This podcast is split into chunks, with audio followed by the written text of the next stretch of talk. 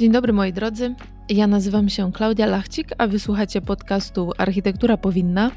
Jeśli lubicie słuchać moich rozmów i odcinków, to możecie wesprzeć podcast na platformie Patronite. Wystarczy wejść na stronę patronite.pl ukośnik Architektura Powinna.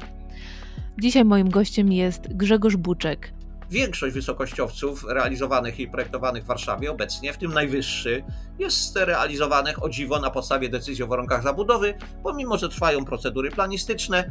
Procedury planistyczne trwają czasami kilkanaście lat, a decyzje o warunkach zabudowy są wydawane mm, e, dla bardzo ważnych budynków i często w niezgodności z zapisami studium, które jednak też dotyczą pewnych parametrów e, e, dotyczących sposobu budowania, w tym także wysokości zabudowy.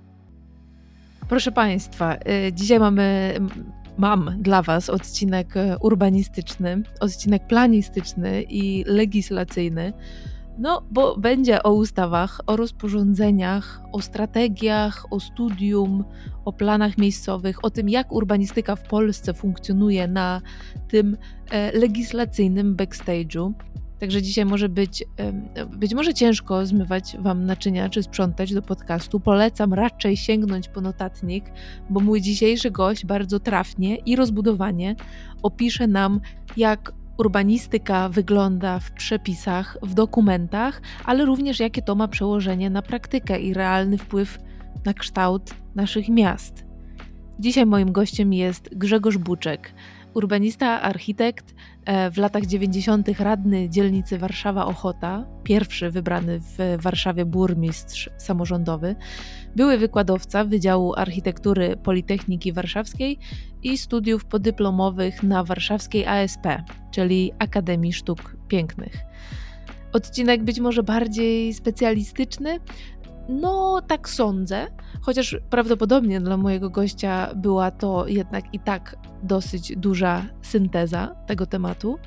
Dlatego gwoli wprowadzenia Was do tematu nakreślmy sobie takie podstawowe dokumenty czy ustawy określające nam tą politykę przestrzenną w Polsce.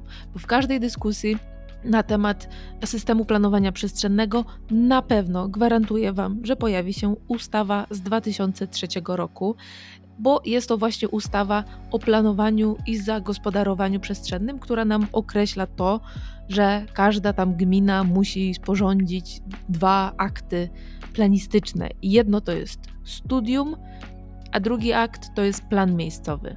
Oczywiście pełna nazwa to jest studium uwarunkowań i kierunków zagospodarowania przestrzennego gminy, ale skrótowo bardzo często mówi się studium. Natomiast ten drugi akt to jest miejscowy plan zagospodarowania przestrzennego. W skrócie plan miejscowy. To jest tak, że studium jest właśnie opracowaniem planistycznym, ale nie jest prawem. E, tym prawem, tym aktem prawa miejscowego, natomiast jest plan miejscowy, który no, powinien być opracowany na podstawie studium. Natomiast też w rozmowie pojawi się to, dlaczego niekoniecznie tak zawsze e, jest. Na podstawie tego planu miejscowego uzyskuje się generalnie pozwolenie na budowę. E, on jest stworzony właśnie w celu ustalenia, co na danym terenie powinno się wybudować, jakie będzie przeznaczenie tego terenu, w jaki sposób ten teren trzeba zagospodarować i w jaki sposób zabudować. Natomiast jeśli właśnie tego planu miejscowego nie ma, to decyzję o pozwoleniu na budowę można wtedy uzyskać na podstawie wydawanych przez gminę decyzji o warunkach zabudowy i zagospodarowania przestrzennego, czyli tak zwane WZ. Problem jest tylko taki, że to powinny być wyjątki od reguły, a nie podstawa powstawania budynków e, w, w miastach, no bo te wz często nie są zgodne ze studium i później deweloperzy budują w miejscach jakichś tam poprzemysłowych, zagrożonych powodzią, wycinane są lasy czy tereny zielone, e, blokowane są kliny napowietrzające itd., tak itd. Tak Także w rozmowie Oczywiście pojawi, pojawi się bardzo dużo ustaw i regulacji, natomiast też porozmawiamy sobie o ładzie przestrzennym, o rzekomej rewolucji w planowaniu przestrzennym, o interpretacji przepisów, ale też interpretacji tych przepisów przez gminy. Będzie też dużo o zależnościach międzyustawowych i o hierarchii ustaw. To jest bardzo ciekawy temat. Będzie też część skupiona bardziej na Warszawie, e, ponieważ mój gość jest związany jednak ze stolicą, także będzie o nowym centrum Warszawy i planach zagospodarowania tego obszaru wokół Pałacu Kultury, o tym jak różne idee na centrum Warszawy ewoluowały, albo jak władze postępowały z tymi ideami. E, warto wspomnieć, że rozmowa była nagrywana 6 maja 2022 roku, więc jeśli słuchacie tej rozmowy w przyszłości i, i na przykład plany miejscowe już pokrywają całą Polskę, a system planowania przestrzennego działa bez jakichkolwiek zarzutów, no to tylko należy się cieszyć z wysokiej jakości życia w polskich miastach. E, no a tymczasem posłuchajcie sobie planistycznych patologii z maja 2020 roku. E, moi drodzy, nie przedłużając, gdyż już i tak przedłużyłam, bardzo serdecznie zapraszam na rozmowę z Grzegorzem Buczkiem. Dzisiaj rozmawiam z architektem i urbanistą Grzegorzem Buczkiem. Dzień dobry, panie Grzegorzu. Dzień dobry. Przede wszystkim urbanistą. W tej kolejności yy, czuję się lepiej, jak jestem przedstawiany. Czyli urbanistą i architektem. Ale dzisiaj pochylimy się nad stanem właśnie polskiej urbanistyki. Brzmi bardzo poważnie, ale jako, że sprawa dotyczy nas wszystkich i dotyczy jakości życia, e, przede wszystkim w miastach, to warto, zdecydowanie warto nad tymi zagadnieniami przestrzennymi, nad e, problemami, szansami, wyzwaniami dyskutować. Wydaje mi się, że jeśli mm, słyszymy temat urbanistyka, to zazwyczaj e, nam się to kojarzy z ładem przestrzennym albo z problemami z ładem przestrzennym, czyli z chaosem przestrzennym. E, od razu gdzieś nam, nam się przywołują wątki e, być może planów miejscowych, być może samowoli deweloperskiej, e, być może sprawy związane z kwestiami własności, szczególnie w kontekście centrum Warszawy, ale też słyszymy poniekąd pozytywne strony, jak na przykład prace nad nowym studium zagospodarowania przestrzennego, które jest aktualnie tworzone E, w Warszawie i bodajże w innych miastach słyszymy o e, coraz więcej o zieleni miejskiej, o, zdrowiu, o zdrowiu publicznym, które to wątki wchodzą do, do debat e, publicznych i do projektów. Słyszymy o ograniczanym ruchu samochodowym, słyszymy o nowym centrum Warszawy, już nie tylko na pogodnych wizualizacjach, ale też widzimy postępy prac na budowie, czyli kojarzymy te wątki zarówno e, negatywne, ale mamy również pozytywy. Także, panie Grzegorzu, jeśli tak zaczynamy bardzo ogólnie, to czy z planowania przestrzennego w Polsce, z Pana perspektywy, możemy być właśnie raczej dumni, czy powinniśmy się nad nim mocno zastanowić, lekko wstydzić i zrobić pewną rewolucję w polityce przestrzennej miasta?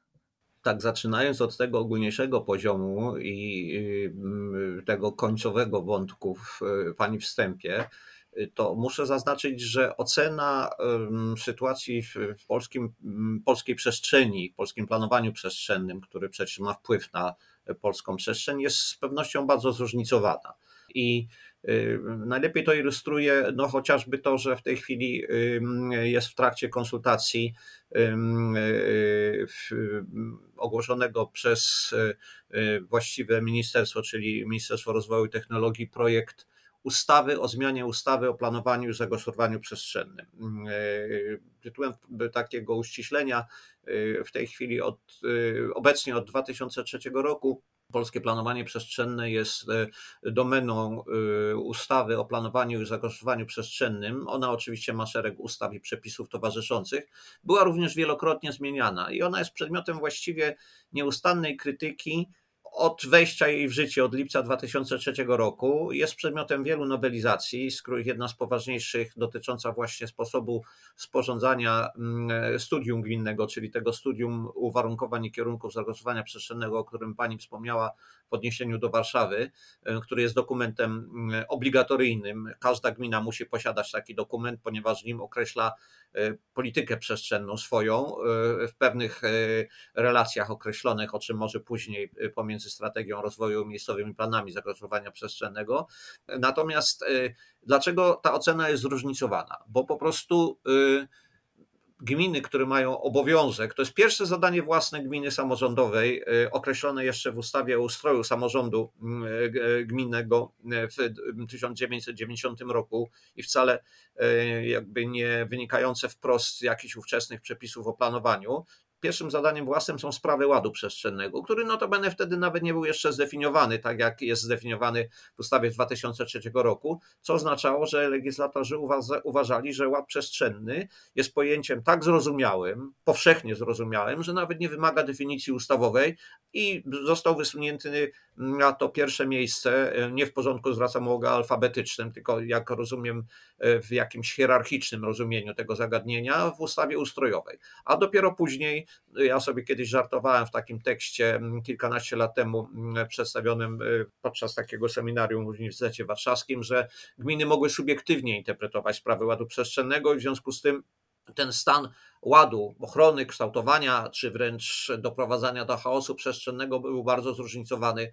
Gmin w Polsce mamy około 2,5 tysiąca i ta, to zróżnicowanie, ja myślę, że nie jest niczym złym, bo przecież te gminy mają swoją specyfikę. Dobrze byłoby, żeby to zrozumienie na poziomie ogólniejszym y, było możliwie jednolite, no ale to nie tak łatwo, jak się okazuje, weszło.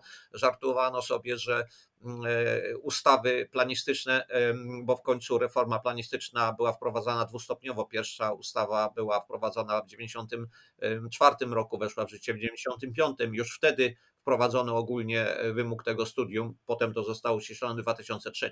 Więc dlaczego, żeby skrócić te e, historyczne dywagacje, dowodem na to, że mm, obecny stan planowania, systemu planowania, e, jego ocena jest w zasadzie dosyć krytyczna, to jest to, że już od, od ostatnio bardzo nasiliły w ciągu ostatnich nawet kilku lat sygnały, że trzeba wprowadzić rewolucję w planowaniu przestrzennym.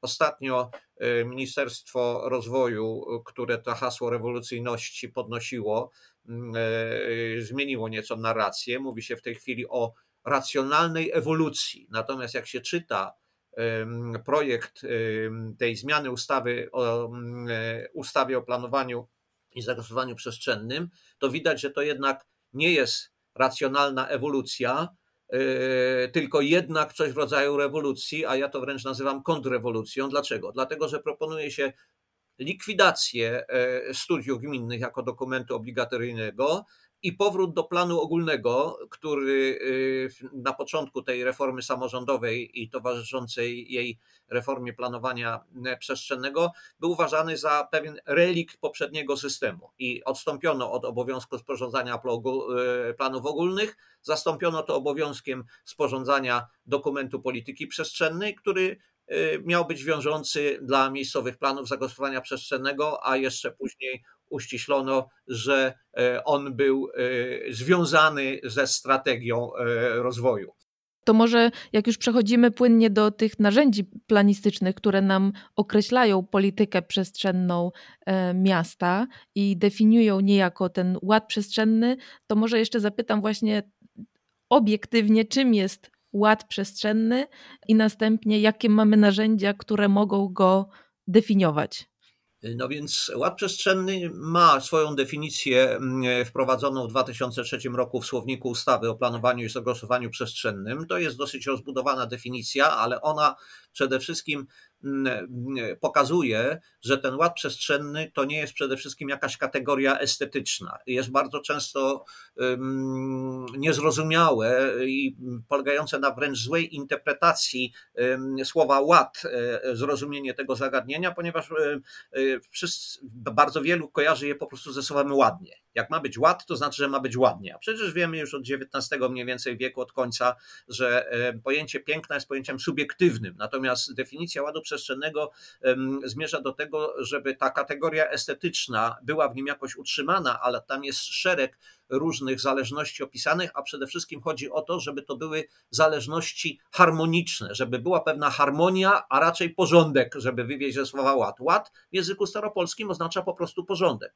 Co więcej, jeżeli ktoś ma wątpliwości, jak to interpretować, to wystarczy sięgnąć do y, kilku terminów stosowanych w, w tym zakresie no, w państwach e, zachodnioeuropejskich. Mówi się na przykład w języku angielskim, chociaż oczywiście nie są pojęcia tożsame, ale używa się pojęcia spatial order, czyli właśnie ład porządek przestrzenny. Dla mnie najbardziej przekonującym y, takim odniesieniem e, zagranicznym, jeśli chodzi o terminologię, chociaż w języku francuskim się mówi Lord Spatial, czyli praktycznie to, to, to samo e, znaczenie. Nie, po niemiecku to dobrze, dobrze brzmi, bo Niemcy mm, e, używają określenia Raumordnung, prawda, czyli y, to wszyscy wiemy, co to jest Ordnung. Akurat w tym kontekście myślę, że należy to traktować pozytywnie. Co więcej, wszyscy Mm, którzy jeżdżą za granicę, to dostrzegają, co ten Ordnung w przestrzeni w Niemczech oznacza. Właśnie on oznacza pewną zwartość struktur funkcjonalno-przestrzennych, czytelność granic pomiędzy y, terenami zurbanizowanymi, a terenami niezurbanizowanymi i tak dalej, i tak dalej, pomijając oczywiście pewne dodatkowe wewnętrzne zależności w ramach tych struktur, to znaczy pewna jednolitość form architektonicznych w określonych obszarach, Potem się okazuje, że nam się to podoba, prawda? Czyli zaczyna być to odbierane trochę jako kategoria wręcz estetyczna, Tymczasem to wszystko jest wynikiem pewnych mm, właśnie zależności związanych także z infrastrukturą, e, z kategoriami gospodarczymi, a tak naprawdę to jest jeszcze to, co pani na początku powiedziała. Dlaczego to jest takie ważne? Bo to właśnie dotyczy nas wszystkich i to dotyczy jakości życia. Y, mogę postawić tezę, która nie jest wprost wyartykułowana w przepisach, że tam, gdzie panuje ład przestrzenny, właśnie w tych kategoriach tych y, y, unormowanych, harmonijnych związków pomiędzy wszystkimi elementami przestrzeni, które nas otaczają i zjawisk, które towarzyszą jej przemianom, mm. to rzutuje na naszą jakość życia. Tam, gdzie panuje ład przestrzenny, jest raczej wyższa jakość życia niż tam, gdzie panuje chaos przestrzenny. Dlatego to zagadnienie e, ładu przestrzennego i jego kształtowania, jego ochrony, jego wprowadzania na tereny nieuporządkowane w sensie przestrzennym, e, przy znowu szerokim rozumieniu tego słowa, można oczekiwać, no niestety spodziewać się niższej jakości y, życia. Więc y, można oczywiście w tej chwili cytować szczegółowo e, definicję ładu przestrzennego, ale ja tutaj wszystkich po prostu odsyłam do definicji ustawy o planowaniu i zarządzaniu przestrzennym, a tym, których to zagadnienie bardziej frapuje, odsyłam do niestety już y, usuniętego z systemu planowania przestrzennego dokumentu przyjętego w 2011 roku przez rząd, a potem zaakceptowano przez Sejm. To już się nazywał Koncepcja Przestrzennego Zagospodarowania Kraju 2030. Ona miała sześć celów. Jednym z nich było przywrócenie i utrwalenie ładu przestrzennego na obszarze całej Polski i tam ta definicja ładu przestrzennego była niesłychanie szeroko y, zinterpretowana. Ona była powiązana z kategorią takiego ładu nawet szerzej rozumianego, społeczno-gospodarczego. I pomimo, że jak mówię, niektórzy twierdzą, że ta definicja jest nieostra, to tam było widać, że można z niej bardzo wiele jeszcze, że tak powiem, wycisnąć, nieładnie mówiąc. Tymczasem co się stało? Ten dokument został praktycznie uchylony i nie zastąpiony żadnym innym dokumentem. Zniknął również ten cel przestrzenny, więc ja nie bardzo wiem, ponieważ nie oceniono sposobu i zakresu realizacji koncepcji przestrzennego zagospodarowania kraju, a zwłaszcza tych celów, zwłaszcza interesującego nas celu szóstego, czy i na ile Polsce już został wprowadzony ład przestrzenny. No wręcz można na to odpowiedzieć negatywnie, bo skoro teraz właściwe ministerstwo proponuje nazwaną, a to jest moim zdaniem nadużycie semantyczne, racjonalną ewolucję systemu planowania przestrzennego, a proponuje w projekcie odnośnie ustawy rewolucyjne zmiany, no to znaczy, że ten cel koncepcji przestrzennego zagospodarowania kraju o wprowadzeniu i utrwaleniu ładu przestrzennego nie został w Polsce osiągnięty. Mhm. To, żeby uporządkować nieco ważność pewnych e, dokumentów, to rozumiem, że ten ogólny plan był nawet jeszcze nad studium uwarunkowań i kierunków zagospodarowania yy, To pani ma na myśli, pytając o plan ogólny, o tą koncepcję przestrzennego O tą koncepcję kraju. z 2011, tak, o której tak, pan tak. wspomniał. Nie można tego nazywać planem ogólnym, bo to nie miało trzech planu, ale to miało e, faktycznie e, znaczenie takiego dokumentu ogólnokrajowego, mhm. który musiał być uwzględniany w działaniach planistycznych zarówno samorządu wojewódzkiego, bo dzisiaj będziemy pewnie koncentrować się e, na poziomie e, gminnych działań z tej sfery, bo faktycznie gmina jest tutaj najmocniejszym podmiotem, ale przypominam, że mm, samorządy wojewódzkie także sporządzają i to obligatoryjnie e, plany zagospodarowania przestrzennego województw i strategię rozwoju przestrzennego województw.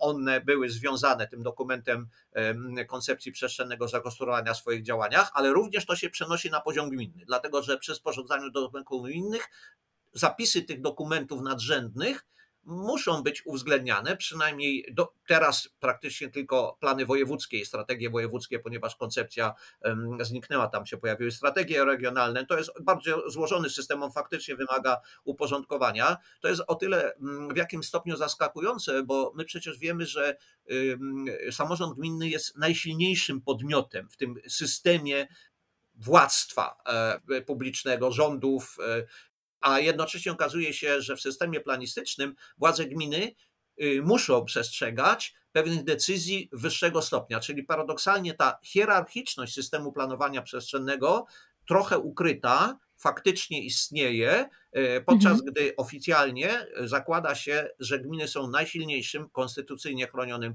podmiotem i jeszcze działają na zasadzie tak zwanej subsydiarności. To znaczy istnieje założenie, że jeżeli coś można realizować na tym najniższym poziomie, czyli właśnie poziomie gminnym, to to jest tym, temu poziomowi przypisane. No problem polega na tym, że nie wszystkie gminy to realizują właściwie, a ta zasada subsydiarności nie działa w tym odwrotnym kierunku, to znaczy, że jak jakaś gmina czegoś nie robi, to przejmuje to wyższy poziom. U nas e, e, obrona tej zasady subsydiarności czy pomocniczości jest bardzo mocna.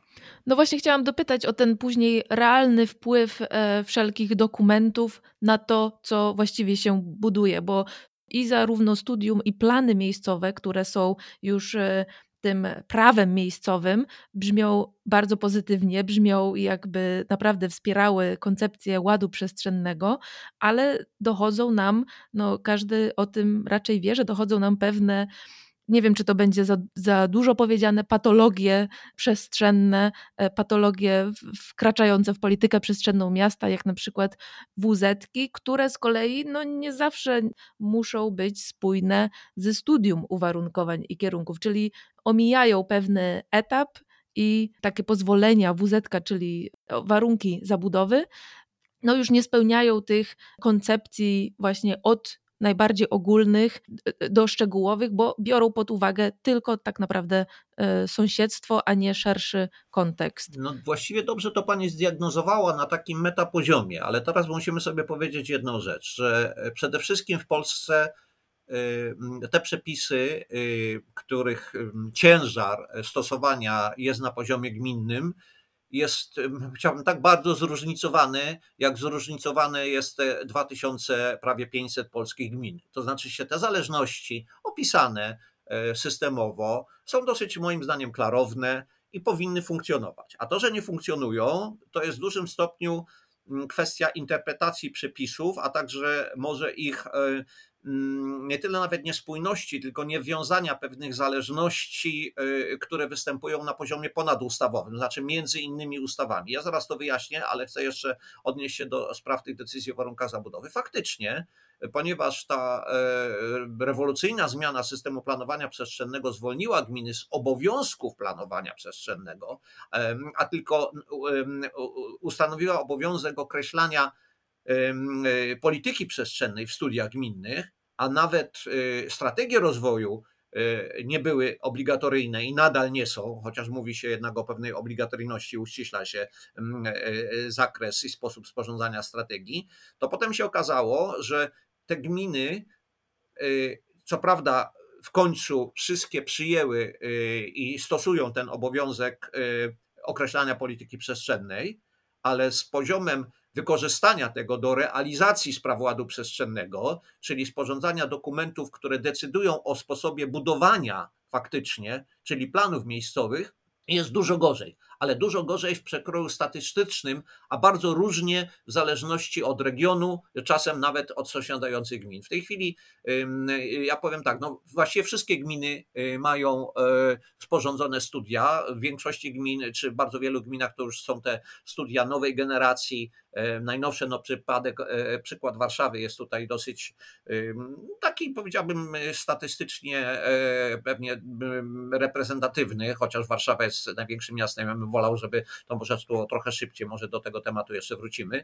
Natomiast mhm. chodzi generalnie o to, że te studia, które były początkowo sporządzane jeszcze w latach 90., potem często aktualizowane, teraz na ogół niektóre gminy miasta mają już studium trzeciej generacji lub je właśnie sporządzone zarządzają. W Warszawie to jest przypadek taki, że pierwsze studium było uchwalone w 2006 roku. Ono nadal obowiązuje, ale już jest w zasadzie uznane za nieaktualne, a sporządzane jest e, kolejne, jest przed etapem wyłożenia do publicznego oglądu. Natomiast e, e, gorzej jest z planami bo są gminy, które mają z wykorzystaniem studiów sporządzonych praktycznie pełne pokrycie e, planami i wtedy wszystkie decyzje o pozwoleniu na budowę wydawane e, w gminie lub w starostwie, w zależności od tej relacji, e, czy gmina jest miastem na prawach powiatu, czy starostwo jest tym właściwym organem do wydawania pozwoleń na budowę, są wydawane na podstawie planów miejscowych, które z kolei są zgodne z polityką przestrzenną ale w mhm. bardzo wielu gminach większość decyzji o pozwoleniu na budowę wydawanych jest nie na podstawie planów, bo tych jest mało, albo obejmują te tereny, które akurat nie są e, poddane tej presji inwestorskie i wydawane są na podstawie decyzji o warunkach zabudowy i zagospodarowania terenu. To jest ta dłuższa nazwa, bo tam są dwa rodzaje decyzji. Jedne to są decyzje o lokalizacji inwestycji mm, celu publicznego, a drugie to są te decyzje no, powszechnie stosowane, czyli decyzje o warunkach zabudowy, które dotyczą wszystkich inwestycji które nie są inwestycjami celu publicznego. I teraz, y, dlaczego ta patologia jak to pani określiła, i trzeba się z tym zgodzić. To również obecna e, e, ocena resortowa tego, która zmierza do ograniczenia stosowania WZ w tej ustawie o planowaniu i zarządzaniu, o zmianie ustawy o planowaniu i zarządzaniu przestrzennym, sprowadza się do tego, że powstała bardzo dziwna i dla mnie zupełnie jako byłego samorządowca niezrozumiała interpretacja prawna. Otóż w ustawie o planowaniu i zarządzaniu przestrzennym mamy wyraźnie napisane, że E, zapisy studium są wiążące przy sporządzaniu planów miejscowych.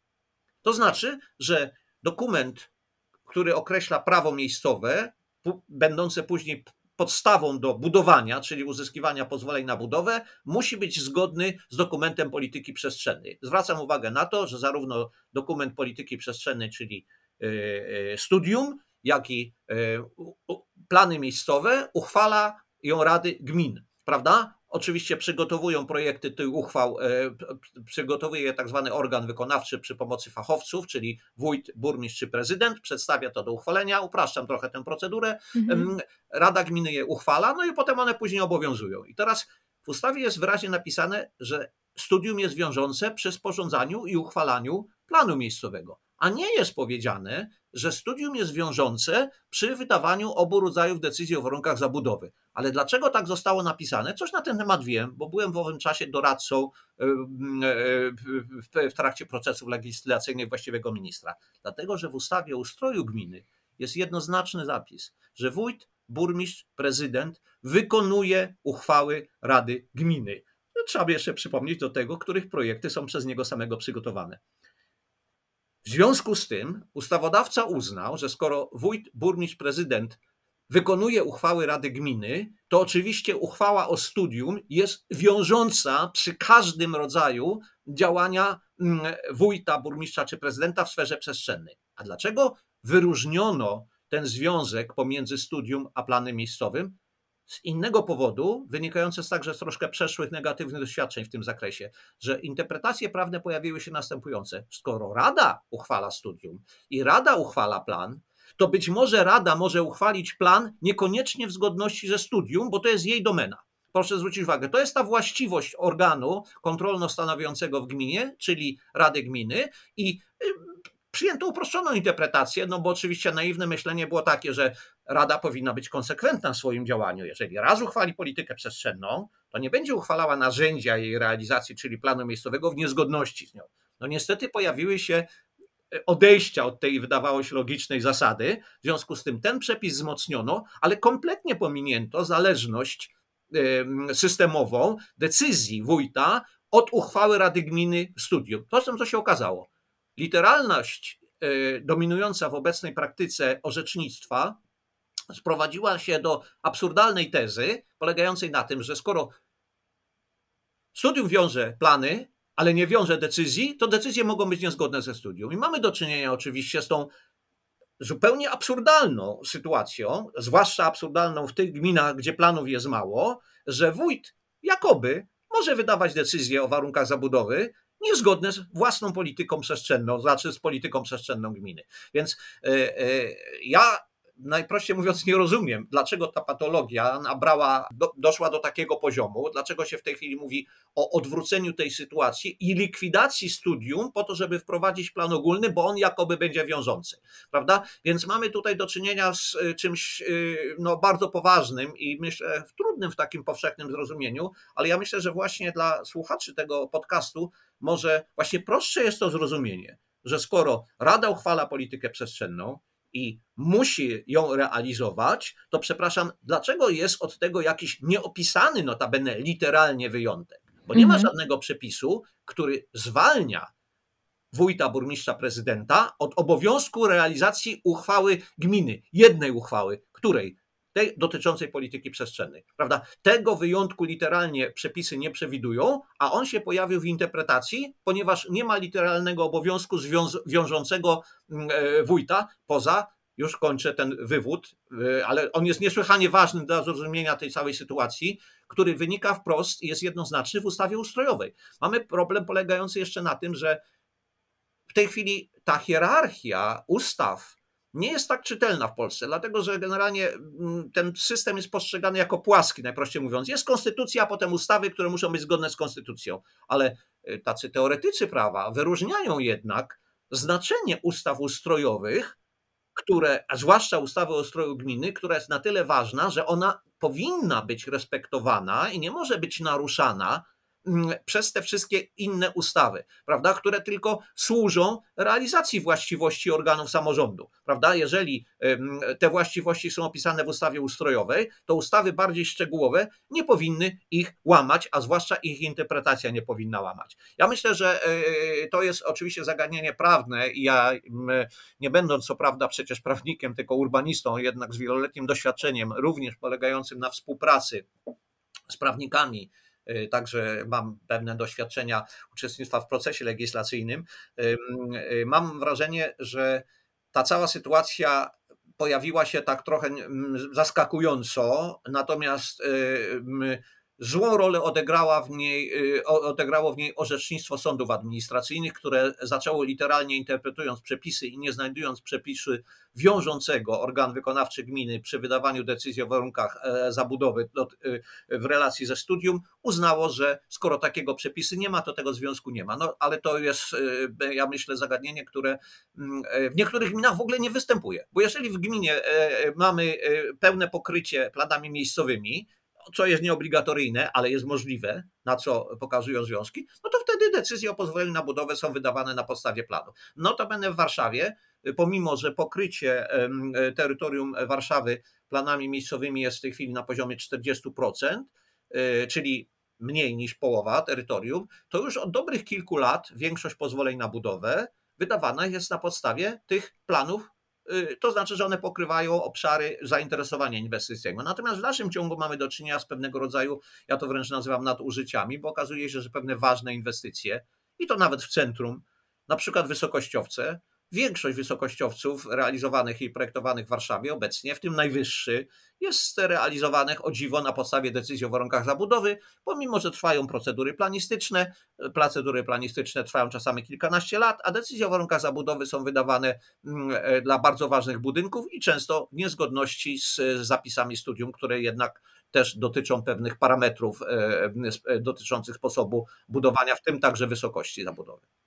I to jest bardzo istotne, y, co Pan tutaj mówi, bo to się okazuje, e, bardzo dużo aktualnie się mówi o opracowywaniu studium dla, dla miasta Warszawy, a okazuje się, że taki realny wpływ na to, co później się buduje, na e, wydawane WZ jest znikomy, tak? Prace nad studium to, to są kilkuletnie e, skomplikowane analiz, analizy, raporty i, i studiowanie tych kierunków zagospodarowania, a później się okazuje, że, że na przykład wysokościowce w Warszawie są budowane na WZ-kach, co wydaje się wielką patologią, że w centrum e, stolicy wysokościowce i, i te wszystkie standardy urbanistyczno-architektoniczne są no, takie niezaplanowane, właśnie chaotyczne być może, czyli to, co stoi w opozycji do ładu przestrzennego.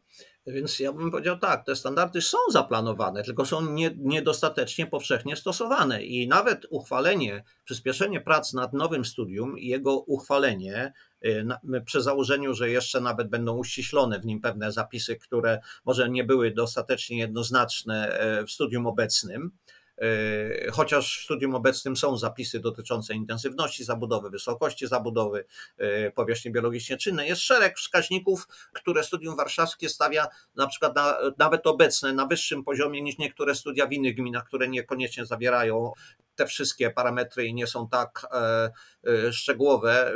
Opinia o obecnym studium warszawskim była swego czasu taka, że ono jest nawet nazbyt szczegółowe. Problem polega na stosowaniu tego, a stosuje się studium tylko poprzez uchwalenie planów miejscowych, czyli nawet jeżeli prace nad nowym studium, żeby wrócić do początku tego zdania przedługiego, e, zostaną przyspieszone, to jego stosowanie przy utrzymaniu tej e, linii orzecznictwa w odniesieniu do WZ nie będzie miało znaczenia.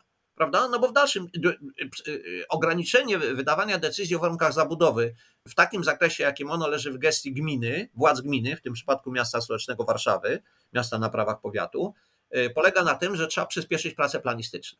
Prawda? Więc jeżeli, jeżeli w Warszawie sporządzanych jest około ponad 200 planów miejscowych y, y, i niektóre z nich nawet dosyć szybko są procedowane, ale niektóre niestety mają już ponad 10, 10-letnią historię, no to powstaje jeszcze pytanie, które z nich zostaną uchwalone jeszcze mm, w zgodności z obecnym studium, a które będą uchwalone dopiero po uchwaleniu nowego studium. Natomiast to rzutuje również na procedurę decyzji, bo jeżeli prace nad planami zostaną przyspieszone, no to decyzji o warunkach zabudowy z definicji będzie mniej.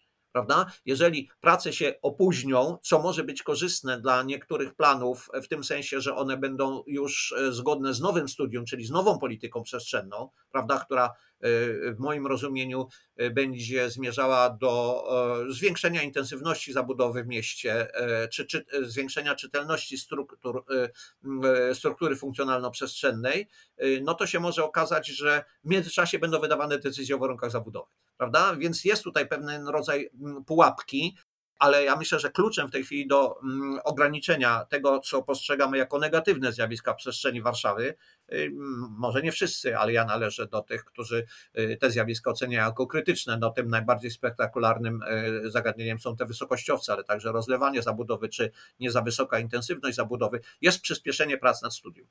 Tak, a y, studium, e, plany miejscowe czy, czy WZ-ki, wysokościowce, to wszystko również ma swoje odzwierciedlenie w nowym centrum Warszawy, które jest jeszcze nieukończone, ale już z wieloletnią, skomplikowaną polityczną i przestrzenną historią. Wydawałoby się, że właśnie centrum stolicy powinno być takim priorytetem w planowaniu przestrzennym miasta. A jak to centrum Warszawy wygląda w dokumentach planistycznych i właśnie z perspektywy urbanisty? No, teoretycznie wygląda bardzo dobrze.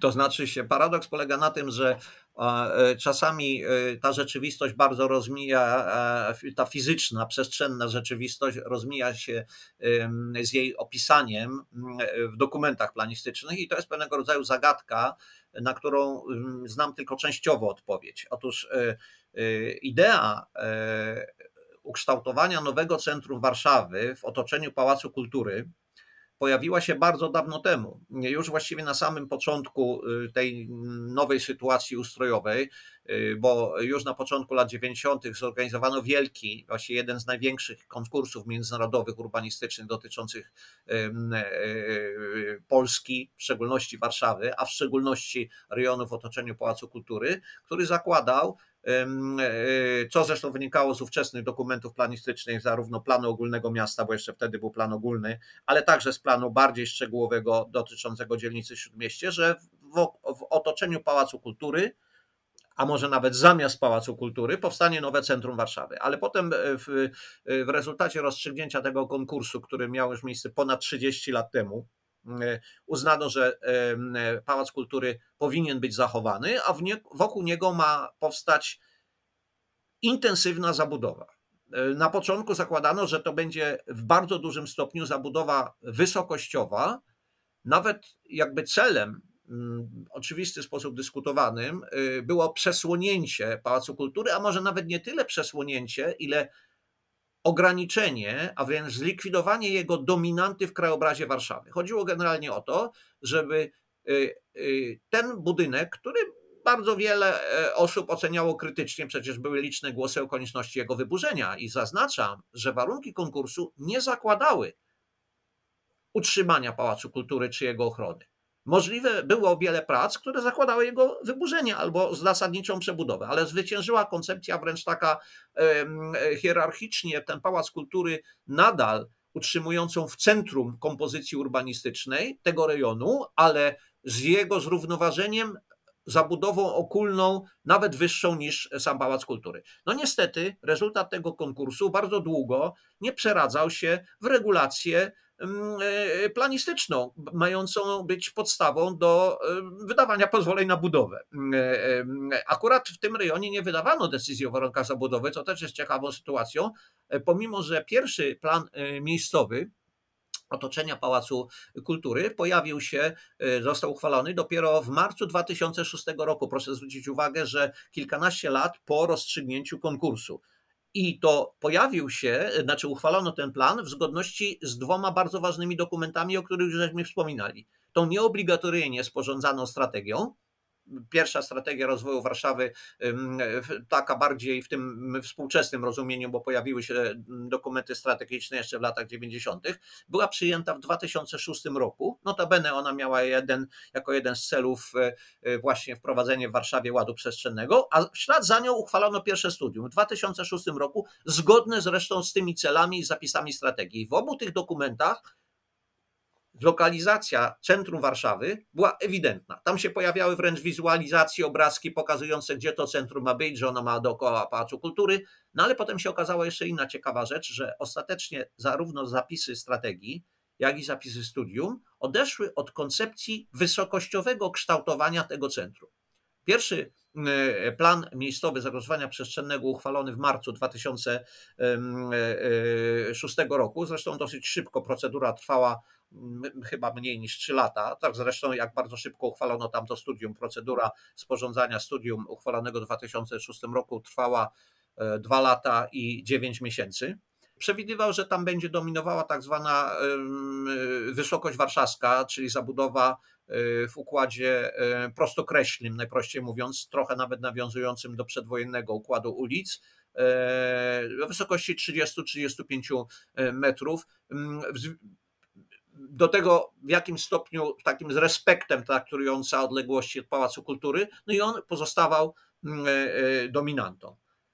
Ale proszę zwrócić uwagę, co się stało. E, te dokumenty właściwie wieńczyły kadencję lat 2002-2006, gdzie przez dłuższy czas prezydentem Warszawy był Lech Kaczyński.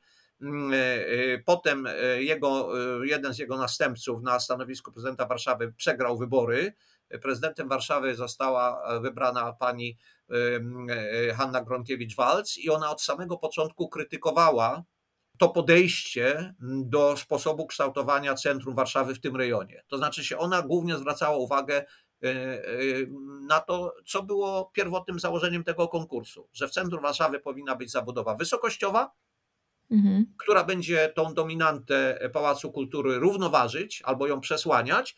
W związku z tym y, jednym z jednych z pierwszych jej decyzji ze sfery planistycznej y, była rozpoczęcie procedury sporządzania nowego planu, de facto zmieniającego mm, plan już obowiązujący, uchwalony tuż przed początkiem jej kadencji i już w 2010 roku, w październiku, został uchwalony nowy plan zagospodarowania przestrzennego Pałacu Kultury, w zasadzie obowiązujący poza tam niewielkimi zmianami do dzisiaj, którym dopuszczono, e, ustalono możliwość realizacji w rejonie Pałacu Kultury zabudowę wysokościową przy utrzymaniu tego układu prostookreślonego, mm, i to było wszystko spójne. To znaczy, w dalszym ciągu obowiązywała tamta strategia, która pokazywała, że w tym miejscu ma być nowe centrum Warszawy. Co prawda jej wizualizacje odnosiły się bardziej do tej zabudowy średnio wysokiej, natomiast w międzyczasie znowelizowano, zaktualizowano także niektóre zapisy studium, na przykład y, wprowadzające ochronę Parku Świętokrzyskiego w tym rejonie definitywnie, ale jednocześnie umożliwiające intensywniejszą, a przede wszystkim znacznie wyższą zabudowę w otoczeniu Pałacu Kultury. I teraz mamy do czynienia z zagadką, którą część, na którą tylko częściowo potrafię odpowiedzieć, bo od 2010 roku przez prawie 12 lat w rejonie otoczenia Pałacu Kultury, gdzie miało być kształtowane nowe centrum Warszawy, praktycznie nie wydano poza jedną, a ostatnio drugą, o ile się orientuję, y, decyzję o pozwoleniu na budowę. To znaczy się rozpoczęta i zaawansowana jest zabudowa akurat budynku raczej niskiego, czyli Muzeum Sztuki Nowoczesnej, a wkrótce ma być rozpoczęta także zabudowa sąsiadującego z nim e, e, budynku teatralnego e, od strony wschodniej Pałacu Kultury. Notabene akurat ustalenia obu tych planów, o których mówiłem, były w tym zakresie spójne. To znaczy, ze względu na to, że procedura konkursowa i procedura projektowa dotycząca tych budynków publicznych w tym rejonie została rozpoczęta jeszcze w okresie obowiązywania poprzedniego planu, gdzie ten limit wysokości zabudowy był ustalony, i te budynki miały być mniej więcej tak samo wysokie jak inne pozostałe budynki w rejonie planu, no to akurat ten fragment planu, czyli to, co kształtuje przestrzeń i otoczenie tego centralnego nowego placu przed frontem Pałacu Kultury od strony wschodniej, ostało się w tym kolejnym planie, drugim planie, który nadal jest obowiązujący. Y, jedynym właściwie wytłumaczeniem opóźnienia e, realizacji tego planu, y, który umożliwia e, zabudowę otoczenia Pałacu Kultury na poziomie prawie miliona metrów kwadratowych powierzchni całkowitej, y, a obecne pozwolenia na budowę nawet nie dają na razie na papierze rezultatu poniżej 10%, związany jest z problematyką własnościową która tworzy ryzyka inwestycyjne. E, tam się pojawiły różne kwestie, niektóre były opisywane na łamach pracy codziennej, zwrotów, e, odszkodowań. E, jednocześnie, trzeba to sobie powiedzieć, w sąsiedztwie, poza granicami tego planu, wydawano decyzję o warunkach zabudowy na budynki wysokościowe. I zamiast zbliżenia się zabudową wysokościową na bazie planu do Pałacu Kultury, która to teza o konieczności jego zrównoważenia zabudową wysokościową w samym centrum. Paradoksalnie zaczęto realizować budynki, większość budynków wysokościowych, które e, w sąsiedztwie planu, pomijając oczywiście te dwa najstarsze, e, czyli tak zwany Mariot i sąsiadujący z nim wieżowiec, to są jeszcze budynki z lat 70. i 80. One zaczęły realizować ideę tak zwanej zachodniej ściany centrum Warszawy. To są wszystko e, praktycznie y, wuzetki. Co więcej, proces e, e, ich realizacji postępuje. W tej chwili nie ma planu w rejonie Placu Grzybowskiego, a tam są planowane kolejne wysokościowce. Nie ma jeszcze planu rejonu Dworca Centralnego, a tam są planowane kolejne wysokościowce. A w dalszym ciągu proces e, i zainteresowanie inwestorów e, e, terenami w otoczeniu Pałacu Kultury na bazie planu miejscowego obowiązującego od 12 lat praktycznie nie posuwa się do przodu. W związku z tym pojawiły się pomysły, czy to nowe centrum Warszawy nie powinno być realizowane w jakimś innym miejscu. Tylko problem polega na tym, że na razie żaden dokument planistyczny ani strategiczny nie relokuje tego centrum. Mhm. Jakieś takie główne zagrożenie, które mi tutaj wybrzmiewa, to jest i pytanie, to jest w ogóle jak bardzo właśnie ta polityczna kadencyjność powinna wpływać na politykę przestrzenną miasta i w konsekwencji na wygląd miasta, szczególnie centrum. To jest bardzo dobre pytanie, bo ono właściwie łączy ze sobą dwie kwestie, które są y, dosyć oczywiste, ale niestety ze sobą y, jednak chyba sprzeczne. Otóż urbaniści, planiści przestrzenni uważają, że jednym z takich paradygmatów planowania przestrzennego powinna być ciągłość planowania. To znaczy się, zwłaszcza te najpoważniejsze decyzje planistyczne, nie mogą być zmieniane co kilka lat czy co, co kadencję. A z drugiej strony istnieje taki pogląd, ja w zasadzie się pod tym też podpisuję, że zmiana władzy politycznej upoważnia tę władzę do wprowadzania zmian do wszelkich dokumentów, które dziedziczą po władzy poprzedniej. Przy czym proszę zwrócić uwagę, że y, to nie jest taki pogląd powszechnie lansowany, a poza tym to dotyczy bardzo szerokiej sfery, bo ja chcę przypomnieć y, to, że pomimo, że y, tam ta różnica polityczna Y, władz we władzach Warszawy była bardzo czytelna na tym przełomie 2006 e, roku, kiedy pani Hanna Gronkiewicz-Waltz wygrała wybory jesienią 2006 roku, no to wiadomo było, że e, cała ta kadencja poprzednia to była zupełnie inna ekipa, tam dominowały zupełnie inne poglądy. Ale pani profesor pani prezydent Gronkiewicz-Waltz odziedziczyła i nowe władze Warszawy, no Rada Warszawy, dwa podstawowe dokumenty. Strategię rozwoju uchwalono rok przed wyborami i studium uchwalone dosłownie tygodnie przed wyborami. I nie podjęto żadnych działań zmierzających do ani nawet szerokiej krytyki, ani e, radykalnej zmiany tych dokumentów, czyli zarówno strategia rozwoju, jak i polityka przestrzenna e, kierowała działaniami e, władz Warszawy przez następnych wiele lat. Oczywiście najbardziej czytelne były zmiany w studium, ale to nie były zmiany zasadniczej natury. Być może jedną z tych bardziej zasadniczych było dopuszczenie w studium wysokiej zabudowy w e, otoczeniu Pałacu Kultury, co notabene było powrotem do wcześniejszych idei, prawda? Mhm. Więc też było uzasadnione. Mm, e, e, natomiast raczej był problem w konsekwencji realizacji. Y, ponieważ to są zagadnienia złożone, a my w takiej prezentacji, w takiej rozmowie jak dzisiejsza, no powinniśmy je nieco syntetycznie prezentować i upraszczać, ja bym powiedział w ten sposób. Władze samorządowe mają prawo samodzielnie y, decydować o y, tak podstawowych dokumentach jak strategia rozwoju, polityka przestrzenna i prawie miejscowym, które stanowione jest w związku i w spójności z tym, powinny być również konsekwentne w wydawaniu decyzji administracyjnych, które dotyczą tej sfery, a tutaj mamy y, ten rodzaj patologii, y, o którym już dyskutowaliśmy. Natomiast pewna konsekwencja i ciągłość działania w tej sferze jest y, paradygmatem działania tej sferze od, od wielu, od dziesięcioleci. No i trzeba te kwestie pogodzić, prawda? W Warszawie wydaje mi się, że była tutaj y, najogólniej na tym metapoziomie jednak pewna konsekwencja, no wyrażająca się chociażby w tym, że przepraszam, nową strategię rozwoju Warszawy do 2003 roku uchwalono w 2018 roku czyli jeszcze przed końcem tam, obowiązywania tamtej strategii. Ta pierwsza strategia była do 2020 roku ale jak mówię, dwa lata przed upłynięciem tego terminu jej realizacji przyjęto nową strategię. Notabene to było pewne zaskoczenie, bo tamta strategia nie była y, do końca oceniona co do zakresu jej realizacji, ale studium mhm. Warszawy przyjęte w 2006 roku y, nadal obowiązuje. Y, co prawda, również w 2018 roku podjęto uchwałę o sporządzeniu nowego studium w kontekście właśnie przyjęcia nowej strategii co jest logiczne. Natomiast ta procedura niestety jest powolna, bo proszę zwrócić uwagę, że mina właśnie 4 lata od podjęcia tej uchwały, a projekt studium nowego nawet nie został włożony do publicznego wglądu.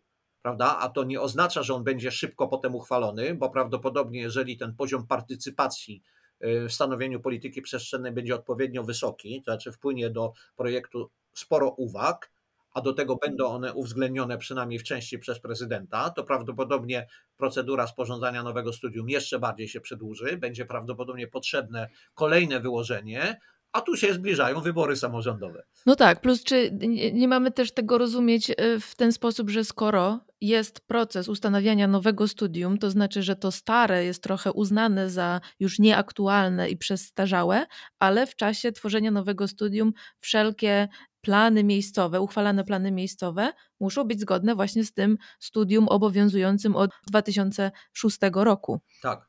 Więc to jest troszkę taki no, paradoks. Jest tu, jest tu problem, to jest bardzo e, prawidłowe e, zdiagnozowanie, powiedziałem w tej chwili, dylematu, przed którym stoją władze Warszawy. E, bo tak, mówi się, że plany miejscowe za długo są sporządzane, prawda? Ale jednocześnie, gdyby teraz przyspieszyć zasadniczo te procedury planistyczne nawet zaawansowane, to być może rezultacie otrzymalibyśmy plany petryfikujące, przepraszam za takie określenie, ale utrwalające mm, decyzje już uznanej za nieaktualną polityki przestrzennej. Głównie to dotyczy także e, e, parametrów zabudowy, wskaźników, wysokości, intensywności, e, mhm. dopuszczalności rozlewania się miasta na tereny niezurbanizowane, bo trzeba powiedzieć, że największą słabością tamtego studium były właśnie stosunkowo niskie wskaźniki przy założeniu, że Warszawa jest dużym miastem o dużej chłonności, ale ta chłonność powinna się wyrażać także w zurbanizowaniu terenów niezurbanizowanych prawda? Bo mówiono nawet, y, że w Warszawie może mieszkać 3 miliony mieszkańców. Te prognozy demograficzne, jeśli w ogóle były jakiekolwiek w tamtych latach, to były niesłychanie optymistyczne. Potem się okazało, że to jest wszystko nieprawda. Oczywiście teraz mamy do czynienia z zupełnie nową sytuacją związaną y, z, y, z tą falą uchodźców, ale w dalszym ciągu mm, ludność Warszawy, nawet w jakiejś perspektywie, mm, nie będzie taka, jaka, jaka była pewnym pierwotnym założeniem do nowego studium. Oczywiście y, na to się nakłada trochę nowe myślenie o mieście, o tym, że miasto powinno być bardziej zwarte, bardziej intensywnie zabudowane. E, Gęste. E, mhm. Oczywiście zachowaniem także odpowiednich wskaźników dotyczących zieleni. Mm, e, I, i tego oczekujemy od nowego studium, prawda? Mhm. Ale jak mówię, no, cały czas jest ten problem, co będzie z tymi planami, zwłaszcza ostatnio uchwalonymi, bo jeżeli studium podejmie decyzje radykalne w stosunku do tych starszych planów, prawda, które już też się w jakimś stopniu zdeaktualizowały, no to nie widzę tutaj niewiele wiele złego. Natomiast gorsze jest to, że plan uchwalony wiem, w tym roku czy przyszłym roku, zgodnym z obecnym studium, on praktycznie oznacza, że w nowym studium powinny pojawić się bardziej na syntetycznym poziomie te same ustalenia, co w tym planie opartym na nieaktualnej policji. Mam pewną pętlę tutaj i to jest dylemat, na który ja nie bardzo potrafię odpowiedzieć, e, co, co z tym zrobić. Mhm. To jeszcze, żeby w tych strategiach i, i rozmowie o, o studium nowym i starym to jeszcze jeden temat się pojawia, a, a, mianowicie strategia Warszawa 2030, której ja szczerze mówiąc nie wiem do końca o co w niej chodzi, ale właśnie pytanie, czym jest ta strategia Warszawy 2030 i dlaczego nazwał ją pan pomyłką przy pracy? To może jest trochę za mocne określenie. Znaczy się, ona jest w tym sensie, może pomyłka to jest za dużo. Ono jest pewnym rodzajem zmiany faktycznie dosyć istotnej, dlatego że ta strategia rozwoju y, bardzo mocno stawia na lokalność. Mhm, ale jaki ona ma wpływ na studium czy plany miejscowe? No ma ten wpływ określony przepisami ustawy, że zapisy strategii są wiążące, muszą być uwzględnione przy sporządzaniu polityki przestrzennej, czyli studium. Mhm. Prawda? Co więcej, e, e, e, w tej strategii pojawił się, co prawda nie w jej treści, ale jako załącznik i to w bardzo finalnej fazie sporządzania. Ja byłem członkiem grupy roboczej w trakcie trwania procedury sporządzania strategii, grupy roboczej do spraw przestrzennych. I ta nasza grupa robocza postulowała, żeby do samej treści strategii, żeby to nie budziło wątpliwości, wpisać pewne istotne treści, Y, które by ukierunkowały y, y, studium, czyli tą nową politykę przestrzenną, bo mieliśmy tego świadomość, że nowa strategia jednak będzie oznaczała jakąś zmianę, mniejszą lub większą, w nowej polityce przestrzennej. Czyli ta zależność tutaj jest taka, jaka była poprzednio. Mhm. Jak jest strategia, która nie musi być, ale jak już jest, to ona wiąże przy sporządzaniu studium, a w konsekwencji przy sporządzaniu planów miejscowych. I ta nowa strategia zawiera, e, ta sporządzona, e, ona się nazywa tak roboczo e, Warszawa 2030, zawiera załącznik numer 4, w którym pojawiły się o dziwo takie zapisy, które wcześniej były typowymi zapisami studium, bo tam są na przykład opisane standardy urbanistyczne. Tam jest bardzo piękne sformułowanie, którym ja się podpisuję. Ono zresztą chyba jest trochę pochodną tego, y, co było dyskutowane w tej grupie roboczej, że Warszawa powinna mieć tak zwaną y, hierarchicznie policentryczną strukturę. To miałoby polegać na tym, że Warszawa jako miasto duże powinna mieć szereg różnych centrów na różnych poziomach, począwszy od centrum ogólnomiejskiego, stołecznego czy metropolitalnego, poprzez centra nawet ponaddzielnicowe, później centra dzielnic, a potem jeszcze nawet centra lokalne, prawda? Co by oznaczało, że jakość życia na tym poziomie lokalnym bardzo by się podniosła, ale byłoby też czytelne centrum to główne, ogólno, wręcz ogólnopolskie, krajowe, no stołeczne, tak. prawda? Ale zmniejszyłoby się ilość podróży, poprawiłaby jakość życia się na poziomie lokalnym, zwłaszcza na takich, w takich rejonach, które są niedostatecznie obsłużone. Natomiast pojawiły się również takie wskaźniki, nazywane najogólniej standardami urbanistycznymi, które y, są zapisane w obecnym studium, w tym studium aktualnym. Poprzednia strategia nie zawierała tego rodzaju wskaźników, ale one były w studium. Tymczasem w tej strategii nowej pojawiło się w załączniku numer 4 y, wskaźniki pokazujące, ile na przykład powinno być w Warszawie y, zieleni, terenów zieleni, rekreacji na mieszkańca. Jakie powinny być odległości od y, y, obiektów infrastruktury społecznej i tak dalej, i tak dalej. Notabene to było dla wielu młodszych y, planistów i urbanistów pewnego rodzaju zaskoczeniem, ale dla mnie nie, dlatego że ja mam no jednak za sobą pewną historię zawodową i przypominam, że standardy urbanistyczne e, funkcjonowały w Polsce w okresie PRL-u, potem zostały zarzucone i powrót do idei standardu urbanistycznym, czy to na poziomie polityki przestrzennej, czy nawet na poziomie strategii wskaźnikowo, jest na pewno dobrym pomysłem. Ale co było e, tym błędem czy pomyłką, jak pani mm -hmm. zacitowała jakąś chyba z moich wypowiedzi. Otóż to, że one były paradoksalnie niższe w tym załączniku numer 4 niż w studium uchwalonym w 2006 roku. Prawda? Więc to było dosyć szokujące, że kilkanaście lat po uchwaleniu dokumentu polityki przestrzennej zawierającej zapisy z tej sfery, czyli ze sfery standardów urbanistycznych, pojawia się nowy dokument strategii rozwoju miasta, który przejmuje na siebie tą polityczną rolę, określania strategii i one są niższe niż w dokumencie obowiązującym, e, co do którego notabene zakres i sposób realizacji tych standardów e, był wątpliwy. Czyli to, że ten, e, te zapisy w studium były, to nie znaczy, że jeszcze były powszechnie stosowane. Teraz teoretycznie można by sobie wyobrazić, że nowa strategia i nowe studium wprowadzi większy rygor realizacji tych standardów urbanistycznych. Problem polega na tym, że one są niższe niż wcześniej je zapisano. Na szczęście, i teraz to jest otwarte pytanie do władz Warszawy, te wskaźniki w strategii zapisane to nie są wskaźniki maksymalne. To są wskaźniki, które nazwałbym minimalnymi, to znaczy, że w studium można ustalić wyższe standardy. Mhm. Jest oczywiście wtedy problem, y, jaka jest podstawa. Y, krytycy, którzy będą obawiali się na przykład także ze względów ekonomicznych, że prowadzenie do polityki przestrzennej zawyżonych standardów e, będzie mogło być zbyt kosztowne, prawda? Bo to będzie e, najprościej oznaczało e, większe nakłady z budżetu, a z tym, jak wiadomo, są obecnie problemy.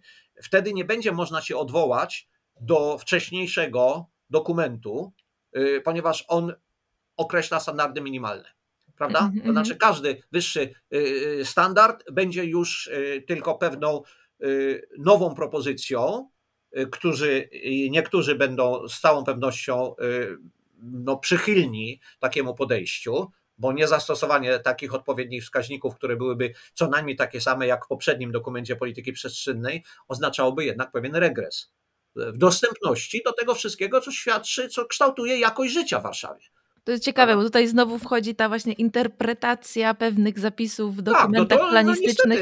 No trochę tak jak e, tym, z tą definicją, subiektywną definicją ładu e, przestrzennego, więc zawsze Znaczy ta... ona jest subiektywizowana, ale oczywiście szczerze mówiąc większe są możliwości interpretacji definicji ładu przestrzennego, jak sądzę, niż standardów urbanistycznych, zwłaszcza, że mamy tutaj do czynienia z pełną materią e, porównawczą. Ja bym powiedział tylko tyle, że z jednej strony to, że władze Warszawy w 2018 roku zdecydowały, że określenie standardów rozwoju przestrzennego jest decyzją bardziej polityczną niż stricte mm -hmm. przestrzenną, mm -hmm. to ja bym oceniał wysoko prawda? Bo to się obserwuje wszędzie na świecie. Ja pamiętam ze swojego doświadczenia pracy za granicą, konkretnie w Niemczech, kiedy zmiana rządu federalnego w Bawarii, mm, akurat pracowałem wtedy w biurze plan, e, projektowym, które rozpoczynało pracę nad wielkim osiedlem mieszkaniowym komunalnym. Rząd e, centro e, taki koalicyjny, tak zwana Wielka Koalicja, przegrała wybory a rząd bardziej prawicowy Bawarii zdecydował się o odstąpieniu od realizacji tego osiedla komunalnego.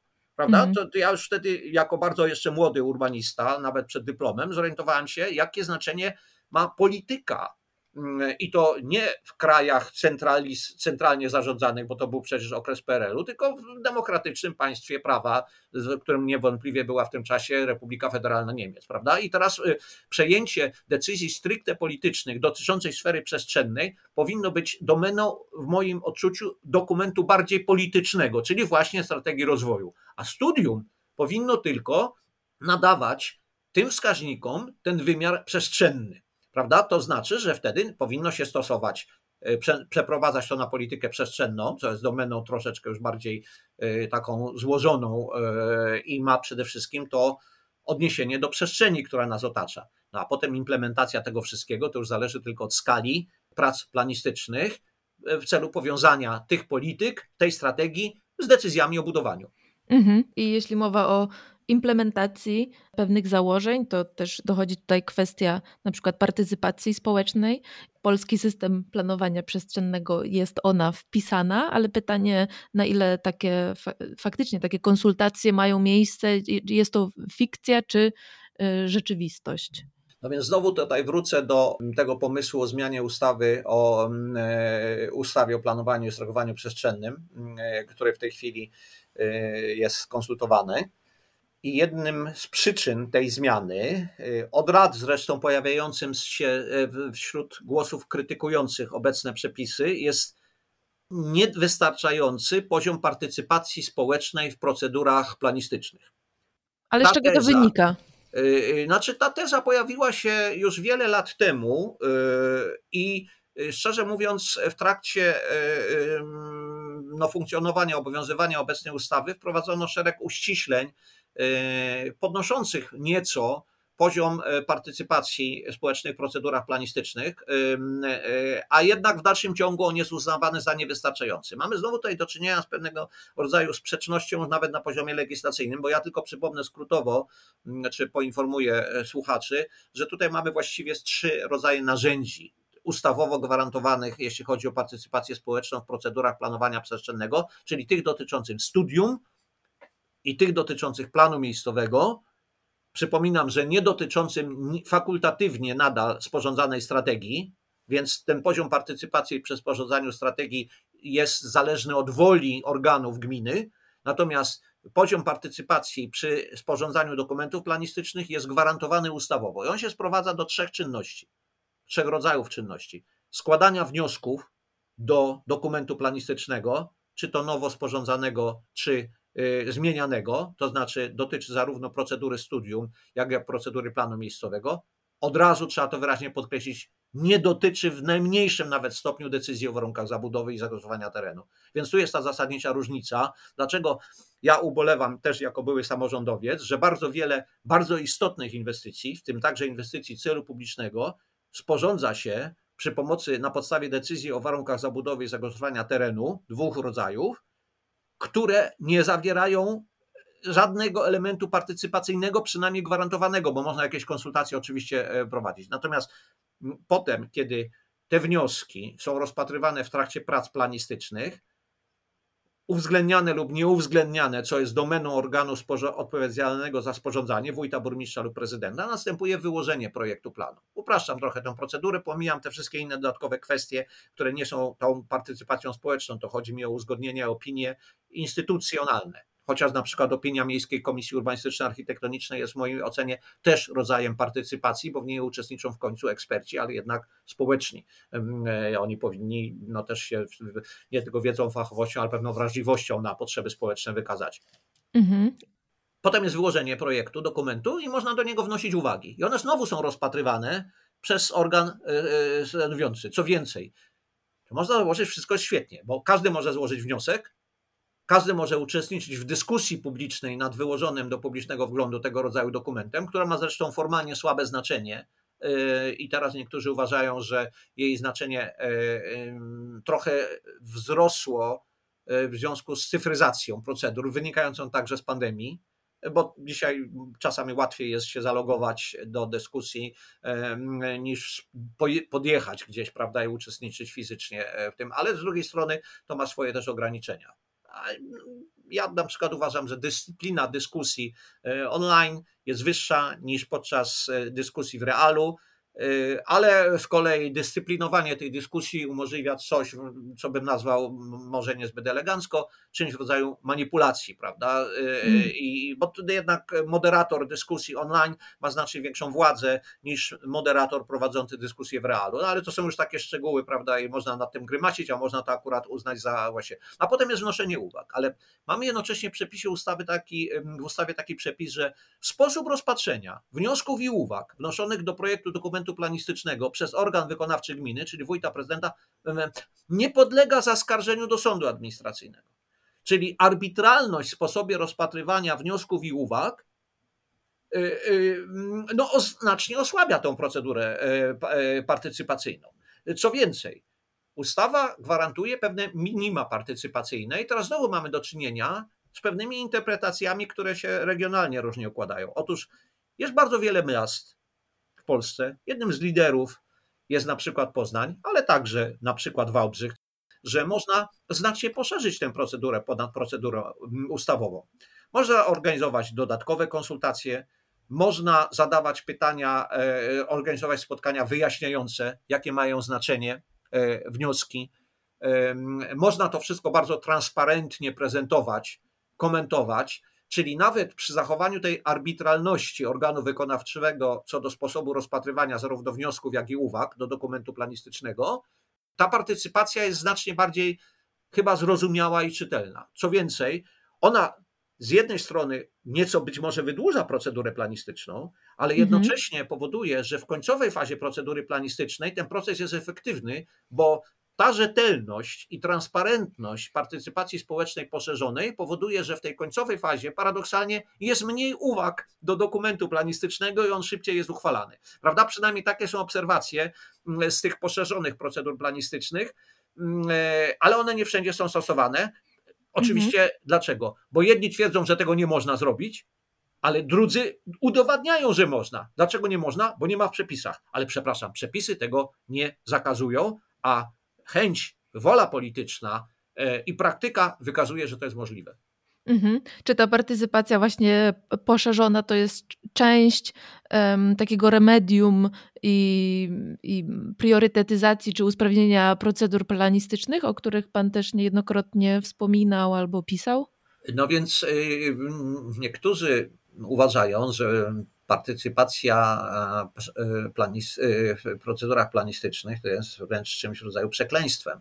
Przekleństwa, dlatego że ona no, może doprowadzić w skrajnych przypadkach do tego, że one się mogą ciągnąć w nieskończoność. Ale proszę zwrócić uwagę na to, że bardziej takie edukacyjne podejście do tych procedur powoduje, że świadomość mieszkańców, ale także innych podmiotów, które są interesariuszami dokumentu planistycznych, wzrasta. To znaczy się wtedy jest jeszcze ta kwestia, która tutaj się pojawiła, że plany są potrzebne, bo dają wszystkim pewne gwarancje. Zarówno inwestorom, deweloperom zmniejszają ryzyko inwestycyjne, ale mieszkańcom także, bo mieszkańcy wiedzą, co się wydarzy. Mieszkańcy na ogół boją się decyzji o warunkach zabudowy i zagospodarowania terenu, bo one często pogarszają, przynajmniej w ich mniemaniu, pewne e, warunki czy okoliczności związane z ich e, e, życiem, miejscem zamieszkiwania i dają większe możliwości działania, nazwijmy to najogólniej deweloperom. Jednocześnie deweloperzy korzystają z WZ, ale też twierdzą, że plan jest dobrą podstawą, ponieważ y, ono określa, y, zmniejsza ryzyko inwestycyjne, bo wiadomo w jakich konkretnych warunkach w dłuższym czasie można działać. W związku z tym y, my na razie niestety nie mamy jakiegoś ogólniejszego dokumentu, oceniającego to wszystko i ta praktyka jest bardzo zróżnicowana. Ja wyłapałem w tych niedawnych moich badaniach i opracowaniach szereg przykładów pozytywnych, które przede wszystkim dowodzą tego, że można zrobić coś więcej niż to minimum gwarantowane ustawą, bez konieczności zmiany ustawy. Mhm. To jest tylko kwestia e, e, podejścia. Z drugiej strony, ci, którzy to stosują, są z tego zadowoleni. Nawet jeśli ta procedura planistyczna nieco statystycznie wydłużyła e, procesy planowania, to efekt jest lepszy. Plany są mniej konfliktogenne, ale to jest jeszcze inna kwestia, bo jeżeli, przepraszam, średnia e, czas sporządzania planu miejscowego wynosił kilka lat, a nie kilkanaście, to wydłużenie tej procedury o kilka miesięcy jest nieznaczące, ale przepraszam, jeżeli są miasta jak Warszawa, że średni czas sporządzania planu, planu miejscowego wynosi ponad 10 lat, no to przepraszam, to dodatkowe nałożenie na to poszerzonej procedury konsultacyjnej już mówię, konsultacyjnej wręcz, a nie partycypacyjnej, żeby troszeczkę to rozróżnić, bo nazwijmy partycypacją to, co jest minimum ustawowym, a konsultacją to są działania dodatkowe, tak? Ale to wszystko jest najogólniej rozumiana partycypacja społeczna, no to wtedy można powiedzieć, to jeszcze gorzej będzie. Bo w międzyczasie wzrośnie liczba wydawanych decyzji o warunkach zabudowych, a jeszcze przy tej e, interpretacji prawnej, o której już mówiliśmy, to zagrożenie wzrośnie. Więc tutaj potrzebny jest jakiś kompromis. Ministerstwo proponuje bardzo radykalne działania, w tym zakresie, ponieważ w projekcie ustawy o zmianie ustawy pojawiła się niesłychanie rozbudowana i bardzo rygorystyczna procedura e, partycypacji społecznej, która notabene jest obecna w obecnej regulacji wyłącznie w odniesieniu do obszarów rewitalizowanych. Tylko problem polega na tym, że ona jest tak rygorystyczna, że do tej pory praktycznie jest w ogóle niestosowana. Więc mamy znowu do czynienia z pewnego rodzaju, yy, yy, przepraszam, przegięciem, a do tego znika ten przepis o tym, że wnioski i decyzje oraz sposób ich rozpatrzenia nie podlegają zaskarżeniu do sądu administracyjnego. Więc jeżeli ustawodawca myśli, że poprawi się efektywność partycypacji społecznej poprzez określenie dla niej znacznie szerszych rygorów, i jednocześnie jeszcze możliwość decyzji organu administracyjnego, e, znaczy organu samorządowego, wykonawczego, będzie możliwa zaskarżona do sądu administracyjnego, to sobie wyobraźmy, jak to zaskutkuje e, dalszym wydłużeniem procedur planistycznych, bo one będą się ciągnąć w sądach, to też wszystko było. No, osoby obarzone dobrą pamięcią i pewną sumą doświadczeń pamiętają, że były kiedyś w planach tak zwane skargi i zarzuty, e, które kończyły się w sądach. To trwało latami i na rzecz, że wtedy te plany ogólne i tak szybko sporządzano, ale, ale szczerze mówiąc, to jest trochę powrót do no, doświadczeń zweryfikowanych negatywnie z okresu PRL-u. Natomiast, e, że tak powiem, elastyczność e, czy pewnego rodzaju innowacyjność w stosowaniu przepisów, polegająca na wprowadzaniu dodatkowych narzędzi, które nie są w nich opisane, ale nie są jednocześnie zakazane, są praktycznie sprawdzone w wielu gminach ja bym powiedział tak. Promowanie dobrych przykładów oraz dobra wola polityczna organów za to odpowiedzialnych więcej dobrego zrobiłaby dla partycypacji społecznej i poprawienia mm, jej e, zakresu i skuteczności w planowaniu przestrzennym niż rygor legislacyjny, zwłaszcza tak dramatyczny, jak do tego stopnia i do tego niezweryfikowany, bo jak mówię, gdyby się okazało, że ta partycypacja społeczna wprowadzona przepisami o rewitalizacji była w Polsce powszechna, sprawdzona, i wykazywałaby ona wyższość zasadniczą nad obecną niedoskonałą procedurą czy zakresem partycypacji określonej w ustawie o planowaniu przestrzennym, to przeniesienie tych przepisów do zmienionej ustawy o planowaniu i zarządzaniu przestrzennym można by uznać za uzasadnione, ale nie ma żadnych dowodów na to, że to się sprawdzi, a do tego jeszcze te skargi do sądu administracyjnego, no szczerze mówiąc nie rozumiem o co tutaj chodzi. Mhm, mhm. To już tak trochę kończąc, ponieważ już przechodzimy nieco do, do pewnych rozwiązań czy remedium, to poza partycypacją raczej by Pan szedł właśnie w jakieś radykalne rozwiązania, czy właśnie usprawnienie tych narzędzi, którymi już się posługujemy, ale które są w pewnych zakresach niesprawne, albo pewna interpretacja przepisów nie pozwala na e, realne zastosowanie e, tych, tych, tych założeń. Ja, ja rozumiem, e, że tu mamy do czynienia z sumą bardzo różnorodnych doświadczeń, prawda? Tylko dla mnie teza, że system jest zły i niesprawny, i w związku z tym nawet wbrew tej y, PR-owskiej formule określającej propozycję legislacyjną jako ewolucyjną zmianę, a w moim zdaniem zmianę kontrrewolucyjną wręcz, być może y, dla niektórych gmin jest jedynym ratunkiem. Bo one po prostu nie stosują obecnych przepisów zupełnie, a dla nich podstawowym usprawiedliwieniem jest to, albo stosują je w bardzo ograniczonym zakresie, a głównie działają na zasadzie tej patologii, czyli głównie WZ czy WZIZT, że system jest zły, w związku z tym one nie mogą lepiej w nim funkcjonować. Ale przepraszam, tej tezie zaprzecza coraz powszechniejsze, pozytywne doświadczenie bardzo wielu innych polskich gmin. Przepraszam, nawet tym, co ja oceniam krytycznie, czyli za niskim poziomie zaplanowania Warszawy w porównaniu z innymi dużymi polskimi miastami, które mają wskaźnik pokrycia planami wyższy niż Warszawa i mają nowe studia już ostatnio uchwalone, a Warszawa mhm. jeszcze nie, no to przepraszam, w Warszawie można powiedzieć statystycznie ilość decyzji o pozwoleniu na budowę na podstawie planów jest wyższa niż ilość y, y, decyzji na bazie wz a z kolei oczywiście wz dotyczą ważnych budynków, no więc tutaj to jest sytuacja złożona. Ja bym powiedział tak, upowszechnianie dobrych praktyk, pokazywanie, że można przede wszystkim zweryfikowałoby dominującą także w mediach tezę, że system jest zły i wymaga zasadniczej zmiany. Prawda? Bo przepraszam, to strasznie jest krzywdzące dla tych gmin, które sobie radzą z tym dobrze, które sprawy ładu przestrzennego postawiły wysoko wśród swoich zadań, zgodnie zresztą z tą e, e, w sumie hierarchią z ustawy ustrojowej i potrafią sobie z tym zażyć. I nie słychać, żeby w tych gminach był, to budził jakiś protest społeczny, jakąś negację e, ze sfery inwestorskiej.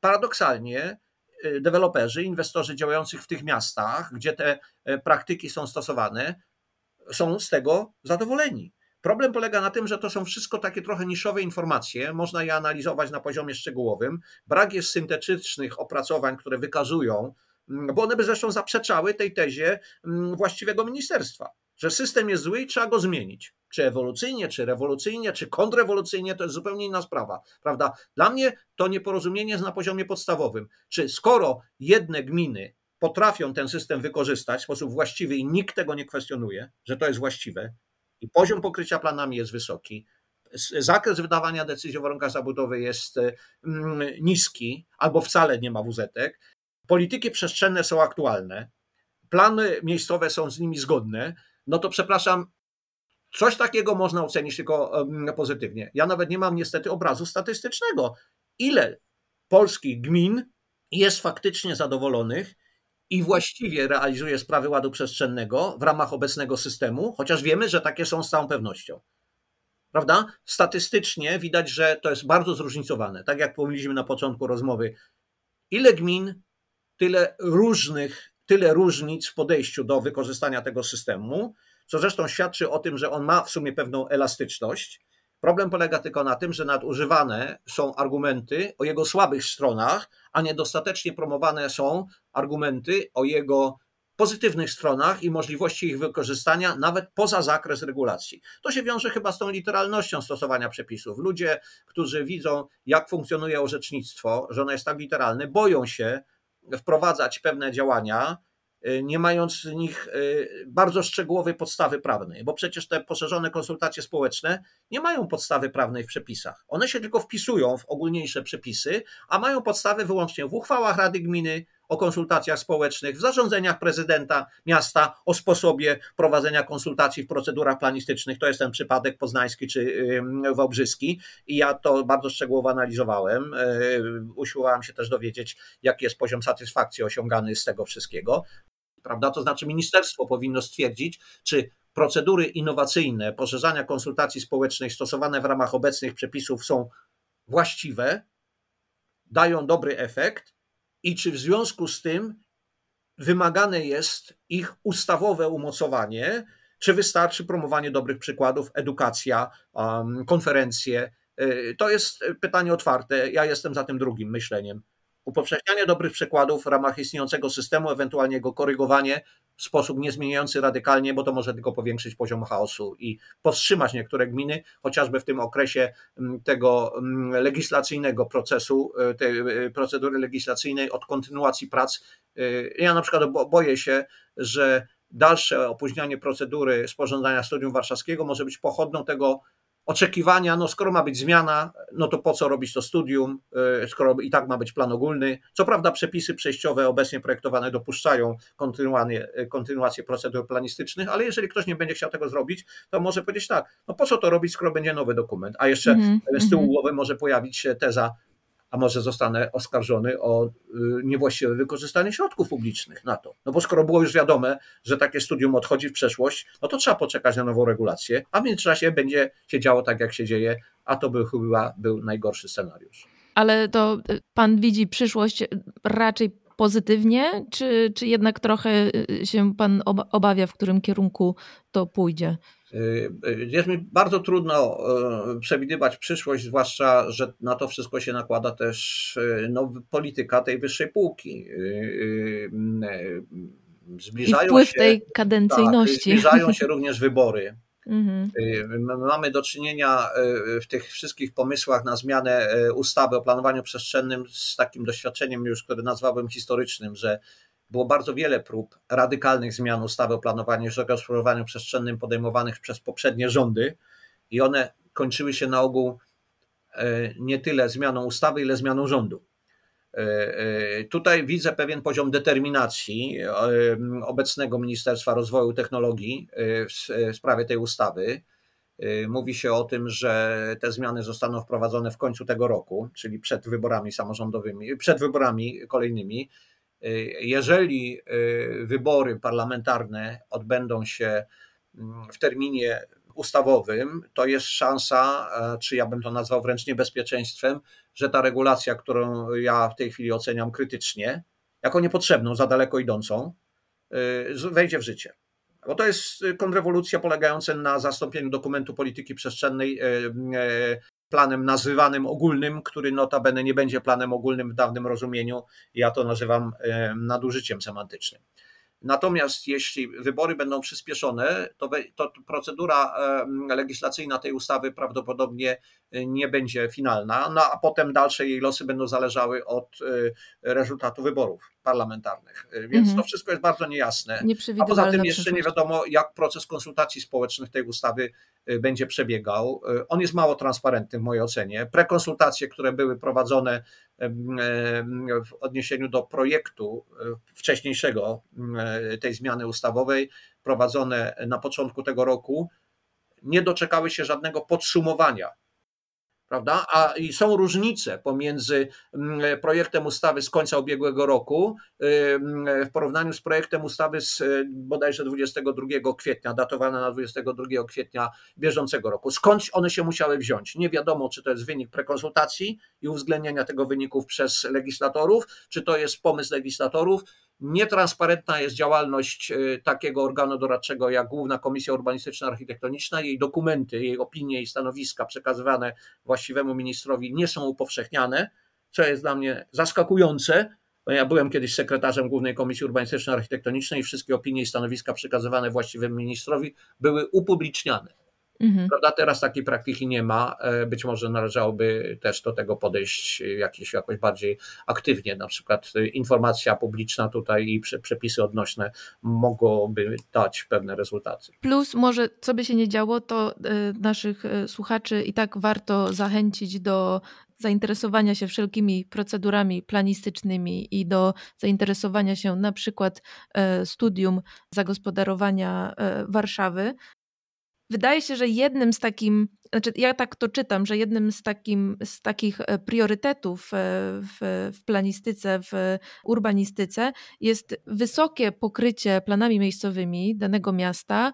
E, już pozwala nam jakoś dążyć, sprawnie dążyć do ładu przestrzennego, więc być może to jest to, co tutaj e, też powinno wybrzmieć, że e, też pojawiły się aspekty w naszej rozmowie różnych kryzysów, na przykład uchodźczego czy czy oczywiście wszyscy znamy, co się działo w wyzwania pandemii, inflacja, są. wyzwania klimatyczne, to, to wszystko też e, powoduje jakby sprawnie e, zaprojektowana polityka przestrzenna miasta, powoduje, że to miasto będzie właśnie elastyczne i będzie mogło reagować na, na wszelkie kryzysy, o których oczywiście nie wiemy, bo dlatego są kryzysami, że nie możemy ich e, do końca przewidzieć. Tak, ale ja się zgadzam z tą tezą, y, z tymi dwiema tezami, które w tej podsumowującej mm, pytaniu pani zadała. Przede wszystkim na pewno poziom partycypacji społecznej w procedurach planistycznych nie zależy tylko od regulacji. On zależy od stanu wiedzy społeczeństwa i wiary, że to jest skuteczne, że e, raczej uczestniczyć niż protestować jest właściwiej. To jest wynikiem wszystko kwestii, jaka jest świadomość, jaki jest poziom edukacji, ale także jeszcze innej kwestii, kiedy na przykład procedura planistyczna trwa, trwa kilkanaście lat i okres wnoszenia wniosków, składania wniosków do planu miejscowego do czasu wyłożenia projektu planu i możliwości wnoszenia do uwag to jest 10 lat, to się zdarza, a potem jeszcze rozpatrywanie uwag do projektu planu wyłożonego do publicznego wglądu czasem przekracza ustawowy termin o lata, nie o tygodnie, nie o miesiące. W Warszawie uwagi wniesione do projektu y, rejonu ściany wschodniej, planu miejscowego rejonu ściany wschodniej, złożone w 2015 roku, nadal mhm. nie zostały rozpatrzone.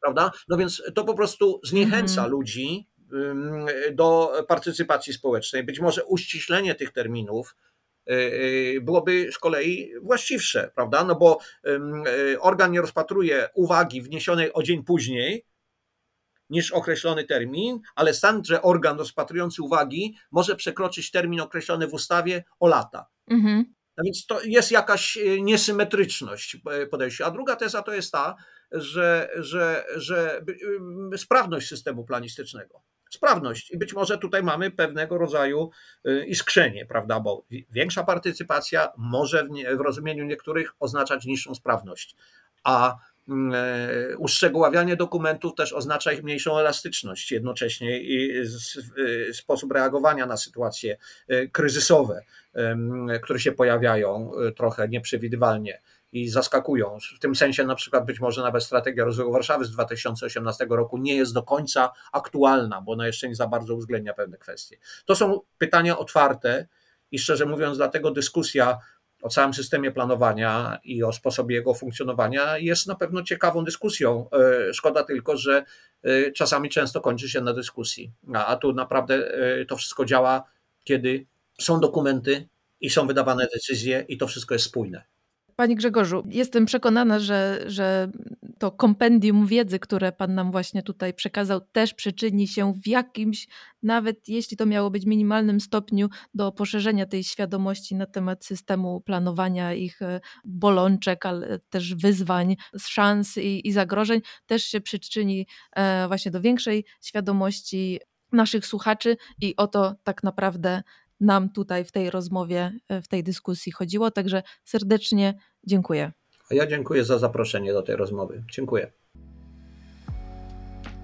Dziękuję za wysłuchanie tego odcinka. Mam nadzieję, że ta rozmowa dała Wam porządny wgląd w niektóre legislacyjne aspekty systemu planowania przestrzennego w Polsce i zachęciła Was i tak do partycypowania, chociaż no, stosunek mojego gościa był raczej krytyczny bo jednak czasem jest krytyczny stan jakości przestrzeni w polskich miastach, ale wierzę, że taka rozmowa zachęci Was do e, sprawdzenia na przykład tego, czy, czy na obszarze, na którym mieszkam, czy taki plan miejscowy istnieje, albo jak wygląda aktualnie studium e, gminy i czy być może jest aktualnie przez gminę opracowywane i czy można e, ten dokument i plany skonsultować. Może to nie jest najbardziej atrakcyjna część e, projektowania miast czy architektury, ale no, jak mogliście usłyszeć, jest niezwykle istotna i y, ma jednak realne przełożenie na to, jak nasze miasta później wyglądają. Bardzo dziękuję za wysłuchanie. Dziękuję wszystkim moim patronom i patronkom i do usłyszenia w kolejnym odcinku.